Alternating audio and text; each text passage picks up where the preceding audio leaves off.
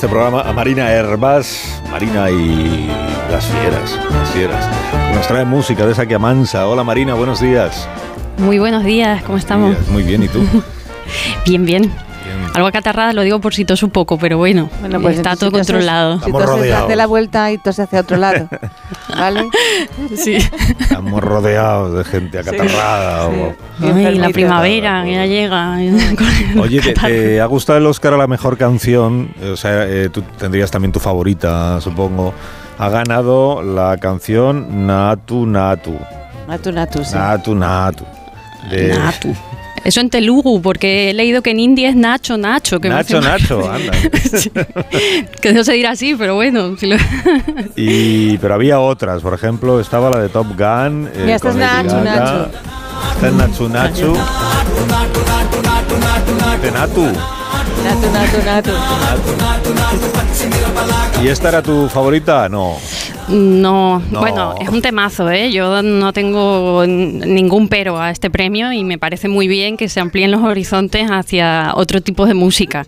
Y es verdad que teníamos a Lady Gaga y a Rihanna, pero mi favorita es la más rara, como os imaginaréis, que es la de This is Alive, eh, la de David uh. Birne, Son Lux, Mitski, la de Toda la vez en todas partes. Me encanta eso que mezclen dos canciones. Esta es.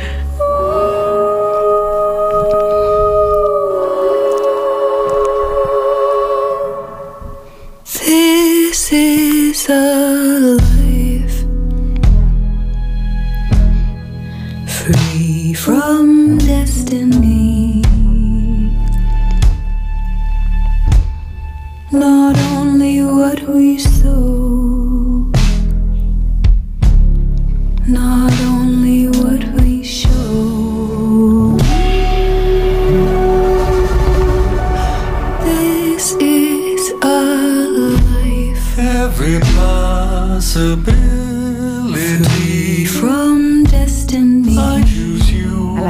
pega. A la peli le pega a cualquier cosa. es demasiado lenta para el montaje que tiene. Sí, sí, sí. sí, porque ahí también le anda el Oscar al mejor montaje, ¿no? Lo hemos contado esta mañana, creo. Ahí está claro que el montador o la montadora se ha dejado la vista, se ha dejado las pestañas montando esa película. que además no acaba nunca. Bueno, y el Oscar a la mejor banda sonora, que esta sí ha sido para Sin Novedad en el Frente, de Volker Bertelmann. Esta te. Esta sí te gusta, ¿no? Sí, sí, sí.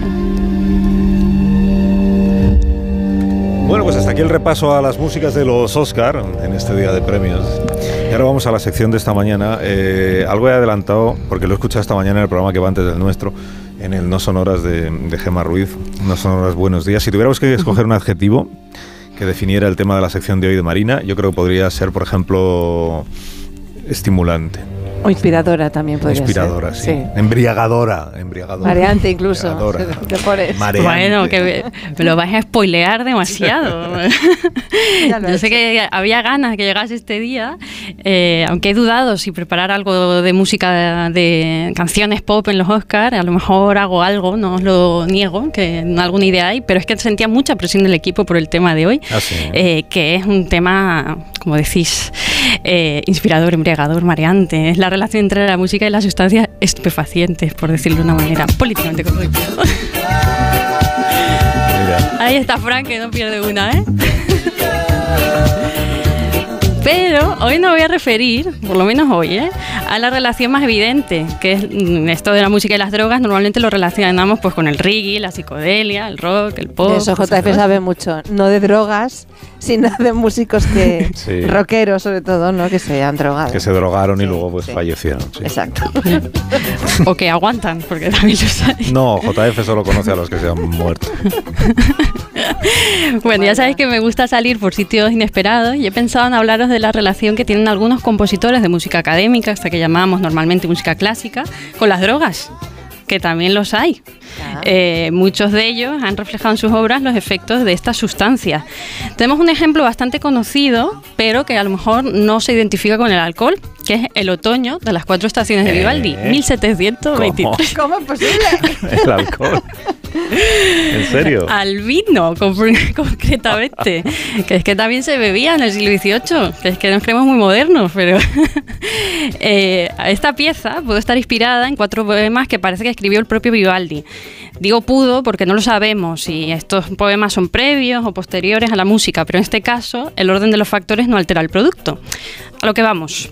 En el otoño, eh, Vivaldi comienza reflejando como la gente de los pueblos, acordaos, los villanos, ¿no? que llamábamos, celebran la vendimia. ¿Y cómo se celebra? Pues probando el producto, brindando, celebrando. Tienes por ahí el poema, ¿no? Alcina, ¿te lo han pasado? Eh, um, sí. Sí, pero no me pidas que ponga voz de villano del siglo XVIII que te conozco. Bueno, te podía pedir voz de borracho, pero no. eh, te voy a- Ostras, sí, pídeselo, pídeselo, Marina, sí. Puedes poner voz de Vivaldi borracho. Sí, que puede, puede. Porque lo escribió. No. Anda. no, que yo tengo mucho respeto por Vivaldi. Voy a, venga. voy a leerlo como viene. Ay, de verdad. que dice, celebra el villano con bailes y cantos, la feliz vendimia y el alegre placer, y del licor de Baco encendidos tantos, acaban con sueño su gozo. Bastante bien. bastante. Un Vivaldi bastante sobrio, pero. pues eh, para este poema construyó Vivaldi una melodía sencilla para estos bailes. Eh, ¿Lo escuchamos? A ver.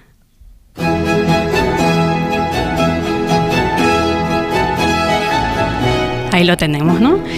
E intercala los solos violín, porque las cuatro estaciones son cuatro conciertos para violín y, y acompañamiento orquestal, ¿no? Eh, que representa la feliz vendimia y el alegre placer.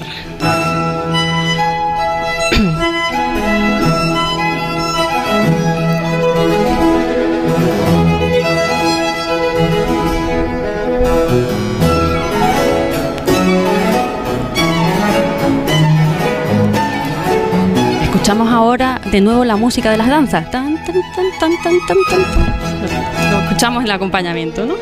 Entonces, como cuando alguien nos da la chapa, ¿no? Pero seguimos de fiesta.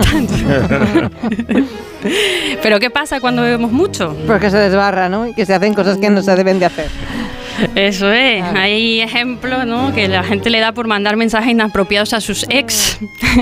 Otros, que yo habré visto algunos, se duermen por las esquinas. Eh, pero como en la época de Vivaldi no había WhatsApp, pues el compositor se canta por lo segundo. Y así es como llegamos a esto que nos decía que del licor de Baco, encendidos tantos, pues nos vamos a dormir la mona, dicho en términos contemporáneos.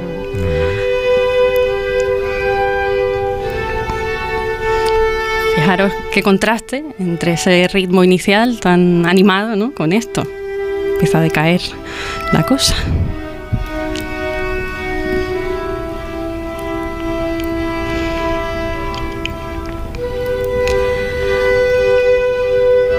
Pero no os durmáis, que esto era un aperitivo para eh, la gran obra representativa de los estupefacientes, que es la Sinfonía Fantástica de Héctor Berlioz. El- Este, es El de- este es el romántico, sí. ¿no? Del romanticismo. Sí. Eso es, eso es un También músico francés. oh Dios mío. ¿Y a qué le daba este? Al opio, como era la gran droga de moda del siglo XIX, era el opio, claro. Él nos propone en esta sinfonía de 1830, eh, la Sinfonía Fantástica, mostrar los episodios de la vida de un artista, previsiblemente él. No lo sabemos ciencia cierta, pero bueno. Esto nos lo anuncia y nos lo explica con detalle en el programa de mano que se daba al público en el estreno. Eh, en realidad la pieza sigue el estilo de las novelas de la época, que es una caída a los infiernos, ¿no? Pensemos, por ejemplo, en el Werther de Goethe y cosas así, ¿no? En este caso, marcada por las alucinaciones causadas por el opio. Ya sabéis que esta droga, eh, a principios de- del siglo, bueno, en todo el siglo XIX y- hasta el siglo XX, ¿no? Fue considerado un poderoso aliado para la experiencia artística y las dolencias sentimentales. Lo explica, por ejemplo, Thomas de Quincy en sus confesiones de un comedor de opio. Esta cita me pega más para Begoña. No sé si Pero- Pero por algún tem- por, por algo en especial, Marina. No, porque yo sé que Ah, eres bueno. muy fan de Thomas de Quincy. Ah, vale, qué susto de toda la verdad. vida. Yo, dice así me ha Sí, mirado sí. Thomas, fíjate. A ver. La expansión de los sentimientos benévolos, característica del opio, no es un acceso febril, sino una saludable restauración del estado que la mente recobra de modo natural al suspenderse cualquier honda irritación. Mm. Se te nota que Vamos, has que fumado. supe bien. Sí, que, lo, que era lo más. lo más. que el opio les ponía muy contentos entonces, Sí, ¿no? Les ponía felices. Sí, vamos, aliviaba de todo mal, ¿no? Y, y, en fin, eh, la Sinfonía Fantástica, eh, cada escena tiene como centro a la amada, que presumiblemente, como ya sabemos que nos gusta el salseo, era una actriz que se llamaba Harriet Smithson, que pasó de Berlioz, le dio calabazas, ¿no? La amada solo aparece musicalmente como una idea fija, idea fixe, que esto nos va a interesar porque esto es el origen del leitmotiv tan conocido luego en el cine y todo eso, ¿no? La idea fija que representa a este personaje. Lo escuchamos un momento para tener claro cuándo sale. Fijaros que como un suspiro, ¿no? Ay, no, ay, ojalá mi amada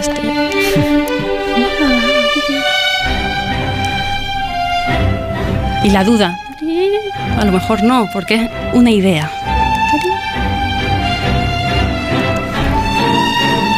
Este suspiro dudoso es lo que musicalmente ¿no? Berlioz nos intenta decir como que la idea fija no representa a nadie, sino que es un deseo, una idea de algo que podría ser real. Y este tema aparece en los cinco movimientos de la sinfonía, eh, algo que era raro para la época. Lo máximo que teníamos hasta el momento de manera habitual eran cuatro.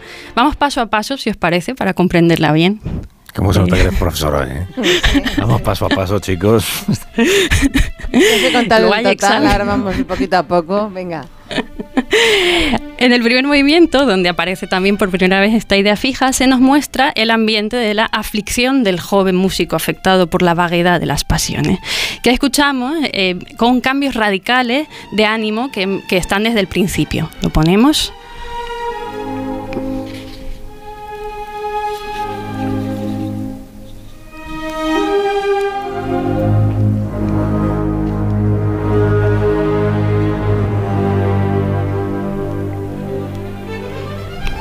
¿No? Una bipolaridad total, ¿no? Estábamos en la oscuridad y de repente el color. O sea, hay un poco de lío emocional, no sé si lo veis.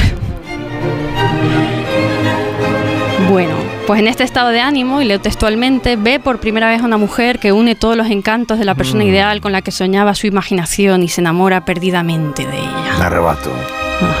Qué bonito. es. que era es precioso, que era esta, y sale esta idea fija, ¿no? Y el hombre se emociona a tope. Fijaos cómo se relaciona su entusiasmo con la idea fija de la que antes os hablaba. ¿Lo escuchamos? Wow.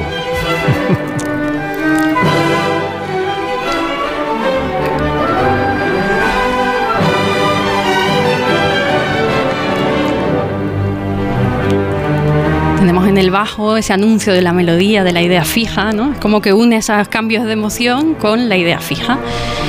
Pero bueno, aquí tenemos la presentación de esta amada. El segundo movimiento arranca con un vals, que es el típico baile aristocrático.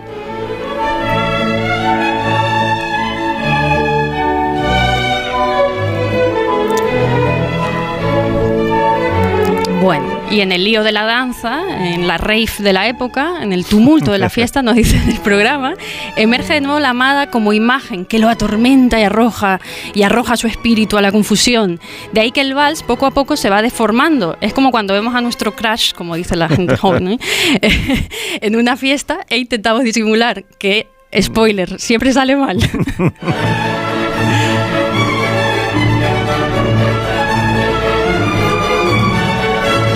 Claro, esto ya no se puede bailar, ¿no? Esto tiene poco de elegante y aristocrático. Es porque el vals se convierte en ese espíritu acelerado del, del artista.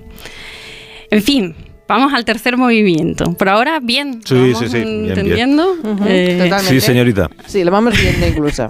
¿Alguna duda? Sí.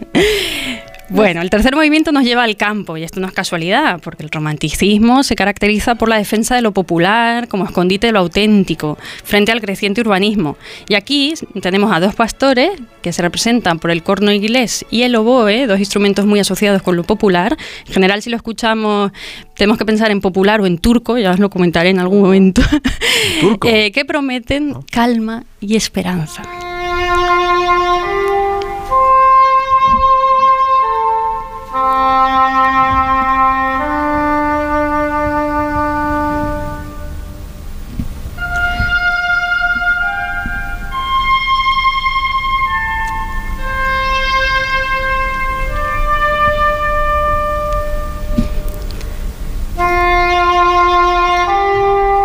Y en medio de este paisaje bucólico está nuestro poeta tranquilamente en el campo. ¿Os lo imagináis? ¿Lo estáis viendo Sí, sí, le tumbado? veo, le veo, le veo. Eh, pero, como diríamos hoy, pues empieza a rayar. Eh, que es parte del bajón que provocan las drogas, porque aparentemente esta sinfonía la compuso probando el producto. Nos dice el texto, él reflexiona sobre su soledad y espera que pronto ya no esté solo. Pero ¿qué pasará si ya lo traiciona?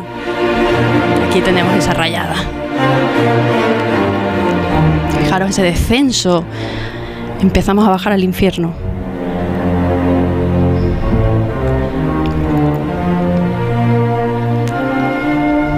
Y aquí de nuevo la amada. Mira, el suspiro.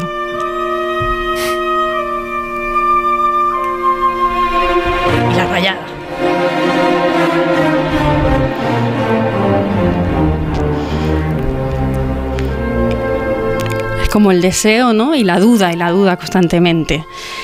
Entonces tenemos interrupciones constantes de esta idea fija. La cosa acaba con premoniciones oscuras que está esta llamada del oboe que ya no tiene respuesta y el anuncio de la tormenta en los timbales que ya conocemos. Esta es la tempesta, ¿os acordáis? Correcto. De acuerdo. Es como un timbal que decíamos recuerda tanto a la tormenta como a la muerte, ¿no? Eh, y es así como nos anuncia el siguiente movimiento, que nos dice, convencido de que su amor es rechazado, porque él solo se ha paranoiado, ¿no? el artista se envenena con opio. Ahí, ahí está la droga ya. Ya aparece. Claro, es evidente el tema, ¿no? Entonces sigue, la dosis del narcótico, aunque es demasiado débil para causar su muerte, lo sumerge en un sueño pesado acompañado de las visiones más extrañas. En concreto, sueña que ha matado a su amada, lo típico, que está condenado, que es llevado al cadalso y que está presenciando su propia ejecución. Se ha pasado un poco, vamos Un a decirlo así. Vamos a escuchar esta condena, que es su último recuerdo, como sus últimas palabras, que a quién van, a la amada. Y la guillotina cayendo, todo perfectamente representado. Tenemos el final ¿no? de esta condena. La amada.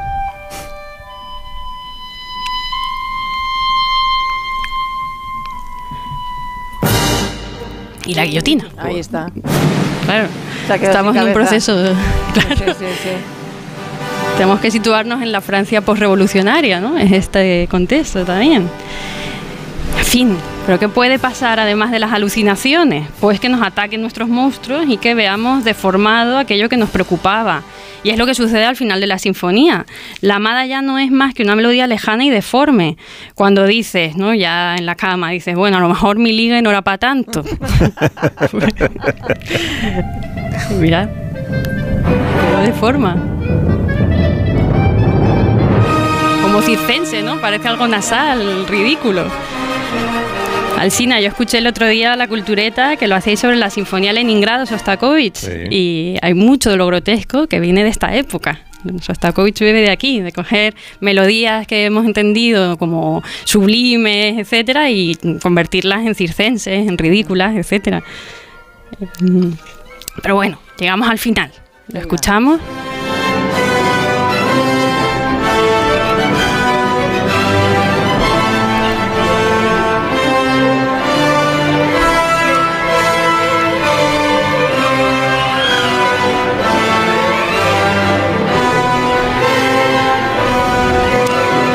Escuchamos en la cuerda el baile de las brujas, ¿eh?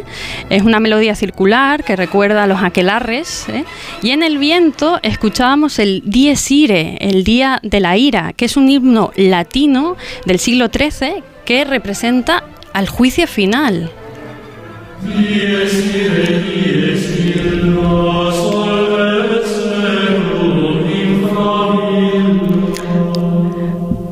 Lo escuchábamos Dies Irae, Dies Elohim. ¿Qué os ha parecido? Estupefaciente. Pero vamos, que tam- no, es decir, hay gente que hizo cosas tan maravillosas, tampoco hacía falta, ¿no? El, meterse opio en vena, ni cosas No, nunca se sabe. Igual sin el sabe. opio no le A habría salido así. No, ya, también es verdad. No sé. Yo creo que no. Que le hubiera dado lo mismo. Ha sido una maravillosa sección opiácea la de esta mañana. Gracias como siempre por conducirnos por el, por el mundo de la música, en esta ocasión de la música de la mano de las, de las drogas, de algunas drogas. Un gusto, espero no dar ideas a nadie, espero que a nadie le dé resaca, desde luego. Eh, Marina Herbás, que tengas un lunes espléndido y disfruta de Santander. ¿eh? Y una- y un- gracias, gra- gracias a nuestros compañeros de Onda Cero en Santander. eso, Que- eso, me sumo, me sumo, que estéis muy bien, Te han atendido bien, espero. perfectamente. Sí. Beso, Marina. Otro para allá, muchas gracias, que estéis bien. Chao, chao. Más de uno. La mañana de Onda Cero con Alsina.